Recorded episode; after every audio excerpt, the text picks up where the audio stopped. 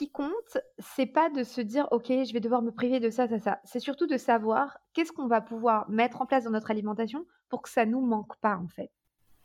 L'alimentation, un sujet qui est un sujet de prédilection pour moi, puisque vous le savez, pour certains, j'ai pendant longtemps tenu un blog de bonnes adresses culinaires. C'est aussi par la nourriture que beaucoup de choses se transmettent, euh, que ce soit avec nos parents, à travers notre éducation. Et euh, c'est vrai qu'en France, euh, l'alimentation tient une place de choix dans notre quotidien. Alors aujourd'hui, j'avais envie de l'aborder sous un angle bien-être. C'est un entretien avec Caroline qui va se faire en deux parties. On va y parler d'émotions, on va y parler de gluten, on va y parler de produits laitiers, d'alimentation anti-inflammatoire et euh, bien évidemment de cette place qu'elle tient dans notre quotidien et de comment elle peut aussi parfois nous changer la vie, à condition d'avoir envie de remettre en question quelques habitudes Bonne écoute.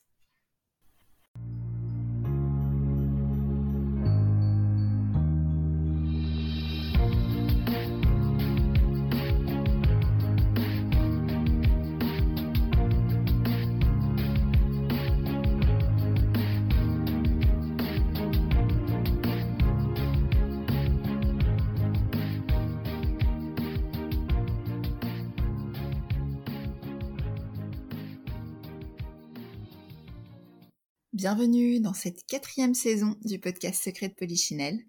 Nous continuerons de soulever les tabous inconscients et les préjugés qui ont la vie dure à travers des conversations stimulantes et enrichissantes, en évoquant aussi bien nos choix de vie professionnels que personnels. Bonne écoute.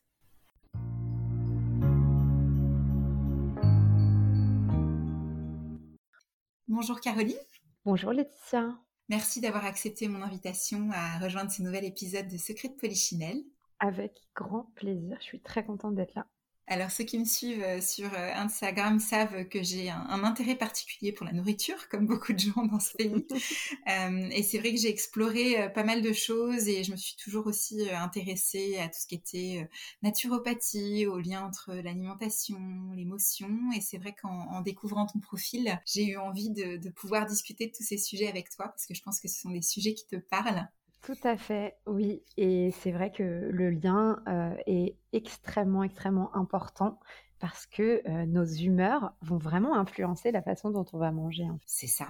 Et donc, je te propose déjà pour commencer que tu puisses un peu te présenter, nous dire qui tu es, euh, qu'est-ce qui t'amène à parler d'alimentation aujourd'hui. Tout à fait. Donc, je suis Caroline Edimo et je suis Holistic Health Coach. ça fait maintenant cinq ans que j'accompagne des femmes.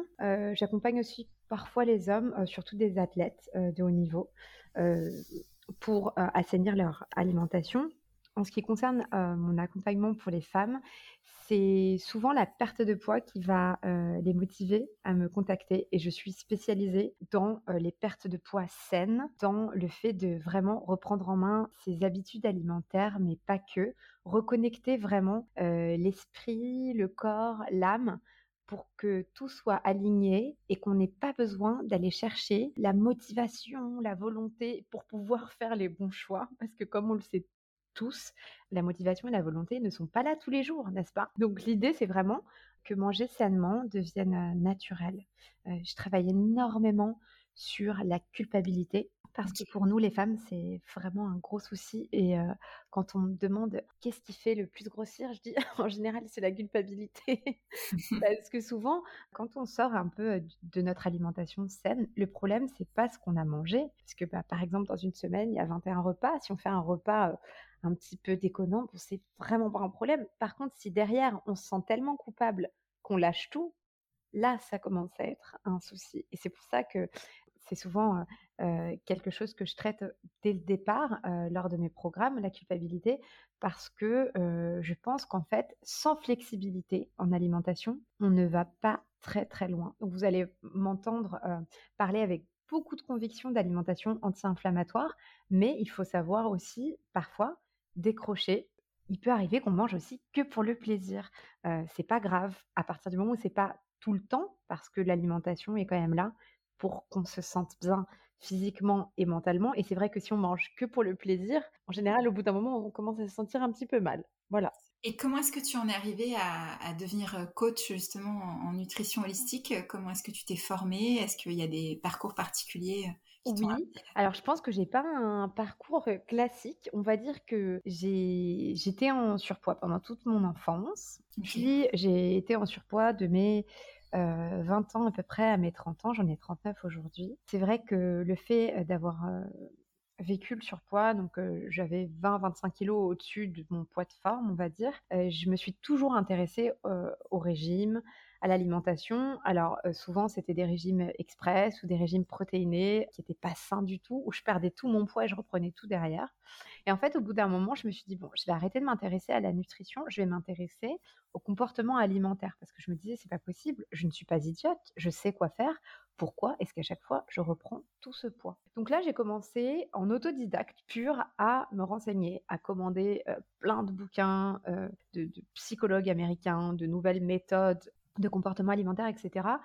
Et à ce moment-là, j'ai commencé à m'écrire, à m'auto-écrire, en fait, un programme pour me réhabiliter à avoir une relation saine euh, avec mon alimentation.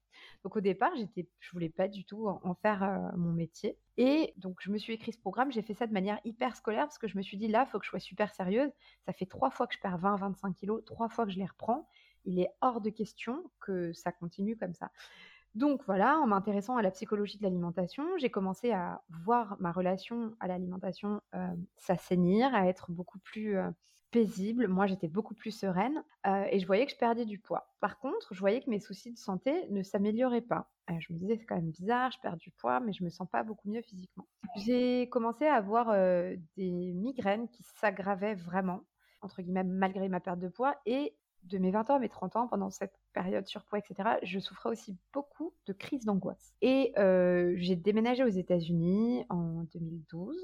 Et là, euh, les angoisses et les migraines sont devenues de plus en plus persistantes. Et donc, euh, j'avais des traitements très lourds, antidouleurs. Je, je, prenais même de la morphine. Enfin, vraiment, c'était assez horrible parce qu'en fait, rien ne soulageait mes migraines.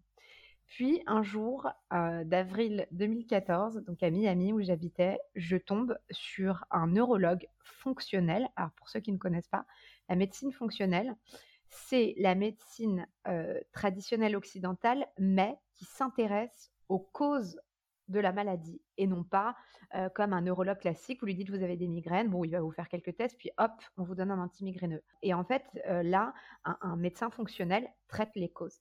Et donc, j'étais assez désespérée, comme vous pouvez imaginer, mmh. parce qu'au bout de des mois et des mois de douleur, plus de 15 jours de douleur par mois, j'étais vraiment prête à tout essayer.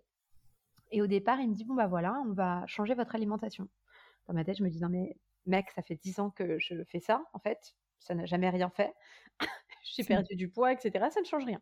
Et là, il me dit, non, mais en fait, vous avez une alimentation très inflammatoire j'étais hyper étonnée parce que moi, euh, je mangeais mon petit blanc de poulet grillé, mon fromage blanc. Enfin, je pensais être euh, hyper au taquet de ma nutrition. Donc, il me dit qu'on va euh, enlever les aliments inflammatoires de mon alimentation. Donc, il me dit on va retirer le gluten, les produits laitiers, le sucre, l'alcool, le café, qui est l'ennemi numéro un de la migraine, et alors que tout le monde pense qu'au contraire, c'est un super bon allié, mais pas du tout. Il me retire les œufs, et il me retire les oléagineux, le soja et le maïs non bio. Donc là, je me dis, OK. Donc, ça a été fait de manière progressive pour que tu puisses. Euh, d'accord, c'est violent. Ça a été fait du jour au lendemain. C'était dur, c'était violent, mais je vais te dire un truc, pas aussi violent que mes migraines. Mmh C'est-à-dire qu'à un moment donné, et ça c'est quelque chose aussi qui est hyper important pour moi de partager, à un moment donné, il faut savoir euh, ce qu'on veut et les sacrifices qu'on est prêt à faire pour se sentir mieux. Parfois, ça paraît violent, mais quand on réfléchit à notre quotidien de douleur, de surpoids, bien sûr, finalement, et eh bien avec le recul, euh, je, me, rends compte aujourd'hui qu'en fait, euh, bah, les croissants ne me manquent pas trop parce qu'en fait, les migraines ne me manquent pas, euh, les crises d'angoisse me manquent pas. Bref, donc il me change mon alimentation. Je le fais, alors je vais pas dire sans grande conviction, mais je me dis, bon, écoute Coco, t'es mignon, t'as pas compris les douleurs que j'ai, je pense. Mais c'est pas grave, on va essayer. Donc je le fais. À ce moment-là, donc il me fait aussi évidemment IRM, scanner, prise de sang et tout. Mais on n'a pas les résultats au départ. Je change mon alimentation. Et en un mois, plus de douleur, alors que je prends plus de médicaments. Et là, je me dis quoi? Mais qu'est-ce qui se passe? Mmh. Je reviens en mode, non, mais qu'est-ce qui se passe? C'est incroyable. Il me dit, bah, ce qui se passe, c'est qu'on a enlevé les choses qui vous inflamment au quotidien et que donc, votre cerveau commence à refonctionner normalement, les nerfs sont moins inflammés, etc.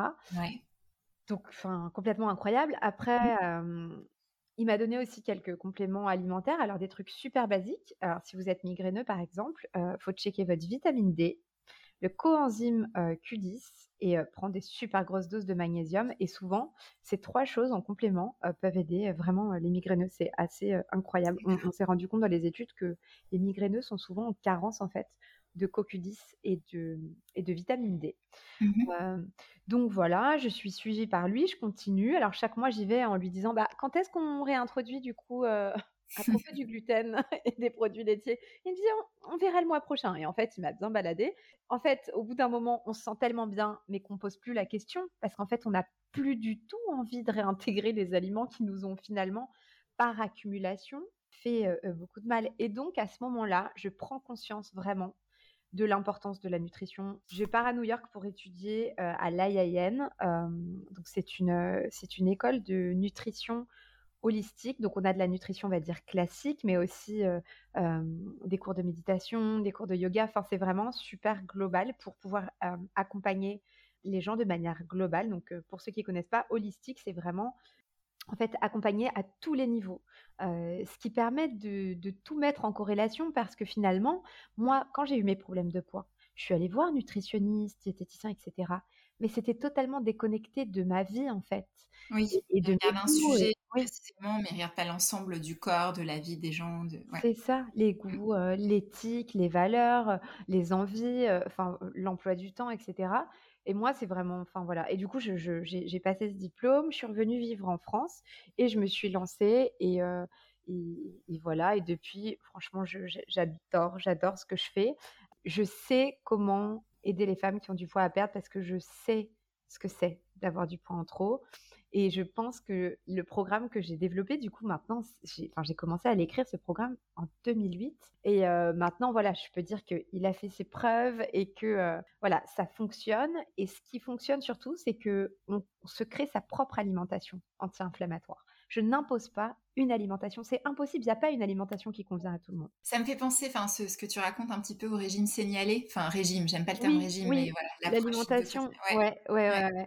ouais, ouais. Et euh, c'est vrai qu'en plus, euh, enfin, il y a eu beaucoup d'évolution de, de, mmh cette diète-là, avec euh, le, le, cru, le véganisme. Enfin, c'est vrai qu'aujourd'hui, il y a, y a beaucoup, beaucoup d'alimentations différentes et je me rends compte que les gens sont super perdu. Oui, normal. Ouais, on sait plus quoi manger en fait, parce que tu as l'impression que d'un côté tu peux manger, mais en fait c'est un autre effet. Enfin, il y a le, côté, il y a des inquiétudes aussi au niveau euh, véganisme sur les carences éventuelles, comment tu combles euh, ce que tu n'apportes pas. Ouais. je sais pas, là-dessus, tu as peut-être des, choses. Euh, là-dessus, bah, je, peux, je, peux, je peux carrément en parler, puisque ça fait trois ans et demi maintenant que je suis vegan strict. je ne peux pas garantir que ça sera comme ça toute ma vie parce que pour moi, l'alimentation, elle doit être vraiment évolutive et s'adapter aux différentes périodes de ma vie. je, me pose pas mal de questions ces derniers temps. Alors, de mmh base, j'ai voulu éliminer les protéines animales parce que la plupart sont hyper toxiques, blindées d'hormones, d'antibiotiques, etc. Sur le chemin de cette élimination, j'ai commencé aussi à m'intéresser parce que j'ai suivi en parallèle des modules après avoir eu mon diplôme sur l'industrie euh, bah, du mmh bétail, qui m'a totalement absolument écœurée mmh. complètement de la consommation de, de, de, viande, de, bah, de volaille, d'œufs, bon, les produits laitiers, je les avais déjà éliminés, mais c'est vrai qu'après, il y a eu un peu l'éthique qui s'en est mêlée, de me dire, je n'ai plus envie de participer à ça, je ne veux plus que mon argent serve à ça. À ce moment-là, c'était assez facile quand j'ai fait ma transition végane. Pourquoi? Parce que je mangeais cru. Alors là, vous allez vous dire, bah, en fait, non, c'est compliqué. Mais en fait, c'était facile parce que du coup, je ne compensais pas par des lentilles ou par des steaks végétaux ou par tous les trucs super mmh industriels. Sauf qu'après le crudivorisme, je l'ai pas gardé toute ma vie. C'est très dur de rester euh, cru, puis c'est pas forcément recommandé. On peut pas toujours digérer le cru. Oui. Et quand je me suis mise à remanger, on va dire normalement, ah bah, c'était la porte ouverte aux aliments industriels véganes et sans gluten puisque je mange sans gluten. Mais quand même, mmh. eh ben oui. Mmh. Mmh. Et du coup, un autre problème. Oublions la, partie industrielle végane. Manger plein de légumineuses et de céréales, mais c'est pas du tout bon en fait. On n'est pas censé en manger en très grande quantité. Si on me demande quelle est pour toi l'alimentation la plus saine, je suis tentée de dire quand même l'alimentation paléo. Bien que, vous l'avez compris, pour l'instant, je ne mange pas de protéines animales. Mais en réalité, on va dire que théoriquement, c'est censé être l'alimentation la plus saine. Pourquoi? Parce que euh, donc l'Homo sapiens, il a à peu près 200 000 ans. Les céréales ont été introduits dans notre alimentation il y a seulement 10 000 ans. C'est-à-dire qu'en fait, notre patrimoine génétique, alors déjà, il n'a pas du tout besoin des céréales contrairement à la super jolie pyramide alimentaire qu'il y, avait dans les infirmeries quand on était jeune et qu'on voyait, tu sais, les brins de blé, les épis de blé en premier. En fait, non, c'est un mensonge. on n'a pas besoin des céréales, mais au-delà de ne pas en avoir besoin, c'est pas bon pour nous d'en manger en grande quantité. Et c'est pour ça que quand on dit oui, la mode du gluten, la mode du gluten, en fait, c'est pas une histoire de mode, c'est que l'intestin n'est pas fait pour digérer ces quantités de céréales. et je pense vraiment qu'on gagnerait à réduire au minimum notre consommation de céréales. Je dis pas à zéro parce qu'honnêtement, pas que c'est impossible, mais honnêtement, ça crée beaucoup de frustration. Déjà, quand on a enlevé toute la liste des ingrédients, des aliments que je vous ai dit, on a quelques petites frustrations parfois. Mais alors, si on doit rajouter, de se dire, bon, bah, du coup, je mange plus jamais de riz, je mange, plus de sarrasin, je mange plus de millet. Le quinoa est épargné, parce que c'est une graine. Mais bon, mais en fait, dans l'idée, euh, je pense que le plus gros problème euh, nutritionnel du siècle, j'ai envie de dire, c'est notre overconsommation de céréales, qui fait que du coup, en fait, on a une alimentation qui est hyper déséquilibrée en glucides. Parce que n'oubliez pas un truc, on parle du sucre. C'est très drôle, parfois je commence des sessions en one-one euh, avec des clients. Elles me disent non mais moi je mange pas du tout de sucre. Non tu manges pas de sucre, mais tu manges du riz blanc, tu manges du pain, tu manges des pâtes, tu manges des quiches, tu... et en fait à la fin tu manges de l'avoine? Oui, ok, donc tu manges du sucre en fait toute la journée. Et ça on s'en rend pas compte, on croit que le sucre c'est le goût sucré. Mais en fait les céréales euh, déséquilibrent énormément notre alimentation. Alors je veux pas les diaboliser, mais déjà si on peut choisir un peu des céréales qui sont plus faciles à digérer, comme bah, justement le sarrasin, la marante, le millet, le, quinoa, qui n'est pas vraiment une céréale, mais qu'on peut utiliser un peu comme une céréale, déjà c'est beaucoup mieux et surtout ne pas en consommer à tous les repas. Ça, franchement, c'est. Est-ce qu'il y a un intérêt à aller vers du semi-complet ou du complet? Alors, euh, le truc, c'est que souvent, semi-complet ou complet, on en parle pour le blé. Et comme moi, je suis complètement anti-blé, je te dirais que. des farines anciennes, du coup, des blés anciens, des choses comme ça? Est-ce que ça a un intérêt Le euh? sarrasin, oui, mais du coup, c'est sans gluten. En fait, est-ce que, est que tu veux que je fasse un petit focus sur le gluten Oui, euh j'avais bien envie qu'on parle un peu du gluten et des produits laitiers parce qu'en France, on consomme énormément de pain et on consomme énormément de fromage et de produits laitiers. Donc, je pense que c'est un point intéressant parce que c'est pas facile d'y échapper dans nos vies sociales, tu vois, au restaurant. C'est tout à fait vrai. Clairement, le gluten, tel qu'il existe aujourd'hui, même avec les appellations anciennes du kamut, etc., le gluten a subi, enfin le blé par exemple a subi, euh, je sais pas, plus de 14 transformations génétiques. Bien que ça ressemble toujours à un épi de blé à l'intérieur, mais ça n'a plus rien à voir. Et notre intestin ne reconnaît pas du tout euh, ce que c'est. Le problème principal du gluten, c'est pas que la maladie de cœliaque. Alors oui, la maladie de cœliaque, c'est une sorte d'allergie assez grave d'ailleurs au gluten, mais pas besoin d'avoir la maladie de cœliaque pour être intolérant au gluten. En réalité, selon moi, nous sommes tous intolérants au gluten. Alors, à plus ou moins grande échelle, mais n'oubliez pas une chose, l'intolérance au gluten peut être excessivement silencieuse. Personnellement, je n'ai jamais eu un problème digestif après avoir ingéré du gluten, alors que je vous ai dit que quand je l'ai enlevé, ma vie a changé pour le meilleur. Pour autant, je n'ai jamais eu un ballonnement, mal au ventre, des symptômes d'intestin irritable, rien de tout ça. Mais au niveau de mon cerveau, de mes nerfs et de ma santé mentale, les résultats ont été incroyables. Donc attention, c'est pas parce que vous en mangez et que tout va bien au niveau de votre ventre que vous n'y êtes pas intolérant. La meilleure façon de le savoir, vous savez ce que c'est, c'est pas de faire une prise de sang parce qu'elles sont, c'est pas encore fiable sur le marché.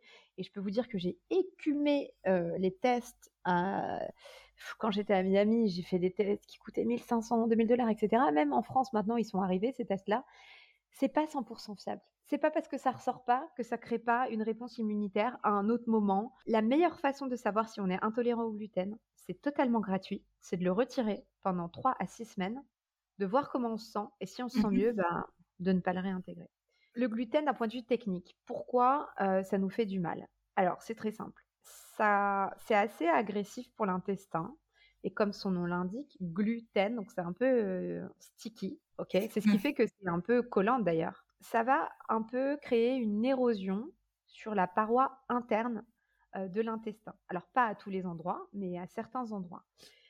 Ça suffit pour créer euh, à certains endroits une micro-perforation. Après, on appelle ça le leaky gut syndrome, et en français, je crois que c'est l'intestin perméable, qui pose deux problèmes. Le premier, c'est que du coup, vous allez manger et que via ces micro-perforations, il y a des micro-particules, euh, micronutriments ou macronutriments, qui vont sortir et donc vous n'allez pas les ingérer. Donc vous mangez quelque chose, mais en gros, vous n'en bénéficiez pas. Ça peut être pareil avec des vitamines. Vous les avalez, mais vous en perdez un, bout en passant à cause de ce leaky gut. Mais le deuxième problème qui est beaucoup plus grave, c'est pas la malabsorption. C'est que les particules, quand elles se retrouvent ailleurs que dans le système digestif, mais là, votre corps, il est en mode euh, alerte rouge. Vous savez, comme dans le petit dessin animé euh, la vie. genre, attention mmh. C'est comme s'il y avait du feu partout. Et c'est ça qui crée l'inflammation. D'où la euh recrudescence d'allergie, par exemple, ce genre de choses. Allergie, surtout maladie auto-immune. Autre maladie euh, dont on n'a pas envie de parler, qui déprime. mais oui, l'inflammation est responsable de beaucoup, beaucoup de, problèmes de santé qu'on a et aussi beaucoup de problèmes de santé qu'on met sur le, psychologique et qui sont en fait des déséquilibres chimiques dans le cerveau. Moi, j'ai passé dix ans en psychothérapie à raconter ma vie. On mmh m'a enlevé le gluten et les produits laitiers. Je, je veux dire, j'étais une autre personnalité. Donc, on se dit quand même, ok, je dis pas qu'il n'y a pas de, de, de choses évidemment. Mmh. Mais franchement, en enlevant la partie chimique, déjà, bah, dès que vous rééquilibrez la sécrétion d'hormones dans le cerveau. Moi, par exemple, les médicaments que je prenais, c'est très connu, c'est des choses qui agissent sur la sérotonine. Ok, la sérotonine, c'est l'hormone du bonheur. Ok, donc en gros, quand on est déprimé, on la recapture pas. Mais pourquoi on la recapture pas? En général, c'est parce qu'on stimule trop la dopamine avec, par exemple, le sucre dans mon cas, ou si on prend de la cocaïne ou ce genre de, ou qu'on est accro à certaines choses, ça crée une sorte de saturation des récepteurs dopaminergiques, ce qui fait qu'après, ça dérègle la sérotonine. Mais quand ça va mieux du côté de la dopamine, bah, ça va beaucoup mieux du côté de la sérotonine et tout s'aligne. Et euh, il y a même, enfin, il y a beaucoup d'études, vous pouvez vous amuser à googler, il y a beaucoup d'études maintenant on se rend compte que des gens avec des pathologies sévères hein, ont des mmh améliorations incroyables. Euh, ouais, La bipolarité, on teste aussi beaucoup les enfants, tu sais, qui ont ADHD, je sais plus comment dire. L'hyperactivité. l'hyperactivité. bien sûr. même, comment ça s'appelle quand, tu sais, les gens qui ont des seizures, des oui, épilepsies? Oui, voilà, c'est ça.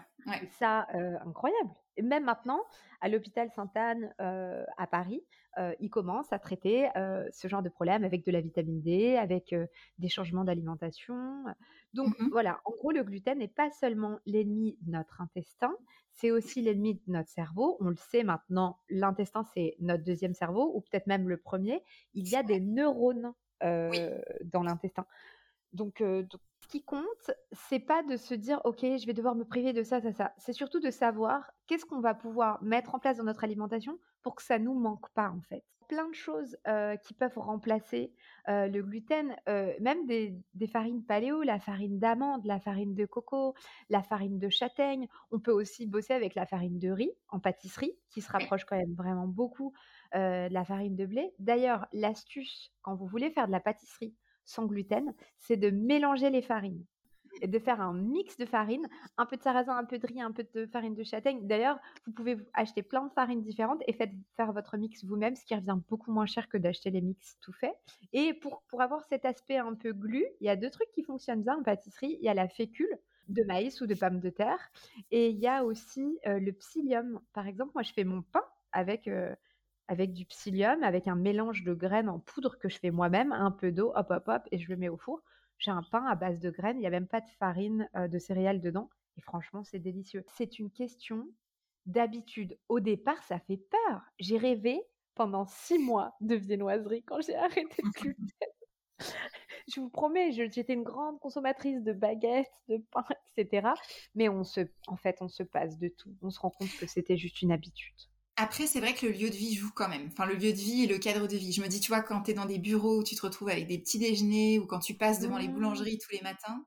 Alors, au début, c'est un peu difficile. Au début, c'est dur, j'avoue. Et je vais vous raconter une anecdote. Quand je suis rentrée des États-Unis, donc en mode sans gluten, sans laitage, etc., j'ai habité au-dessus d'une boulangerie. Tous les matins, je me levais avec une odeur de brioche chaude dans tout mon appart. La torture.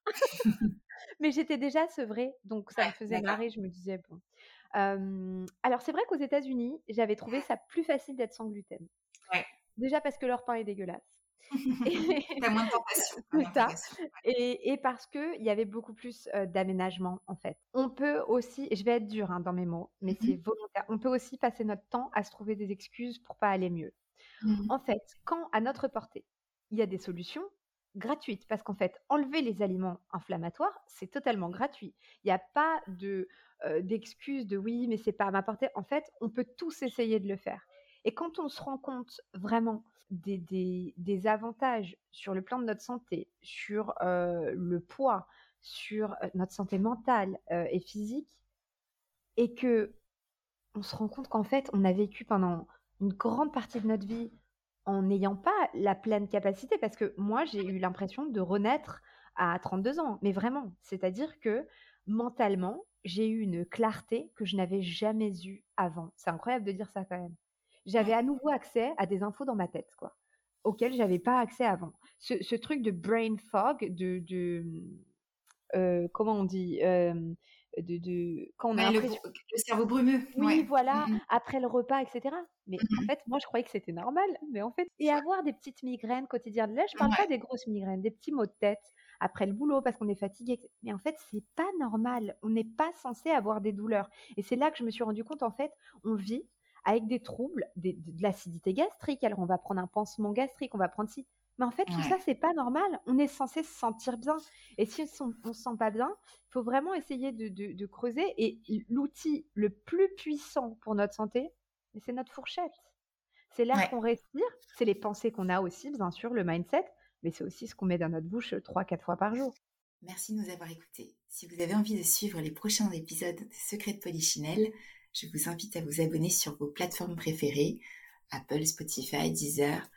N'hésitez pas, vous pouvez aussi les retrouver sur le blog Laetitia Escape que je remettrai en description. Et puis si vous avez des suggestions, des commentaires, des partages, vous pouvez bien sûr me contacter directement sur mon pseudo Instagram qui est indiqué en description ou également euh, via l'adresse email secretpolichinelle.com. Et puis si vous avez apprécié l'épisode, n'hésitez pas à le partager parmi vos amis. Euh, c'est aussi ça qui euh, nous aide à nous faire connaître. À bientôt!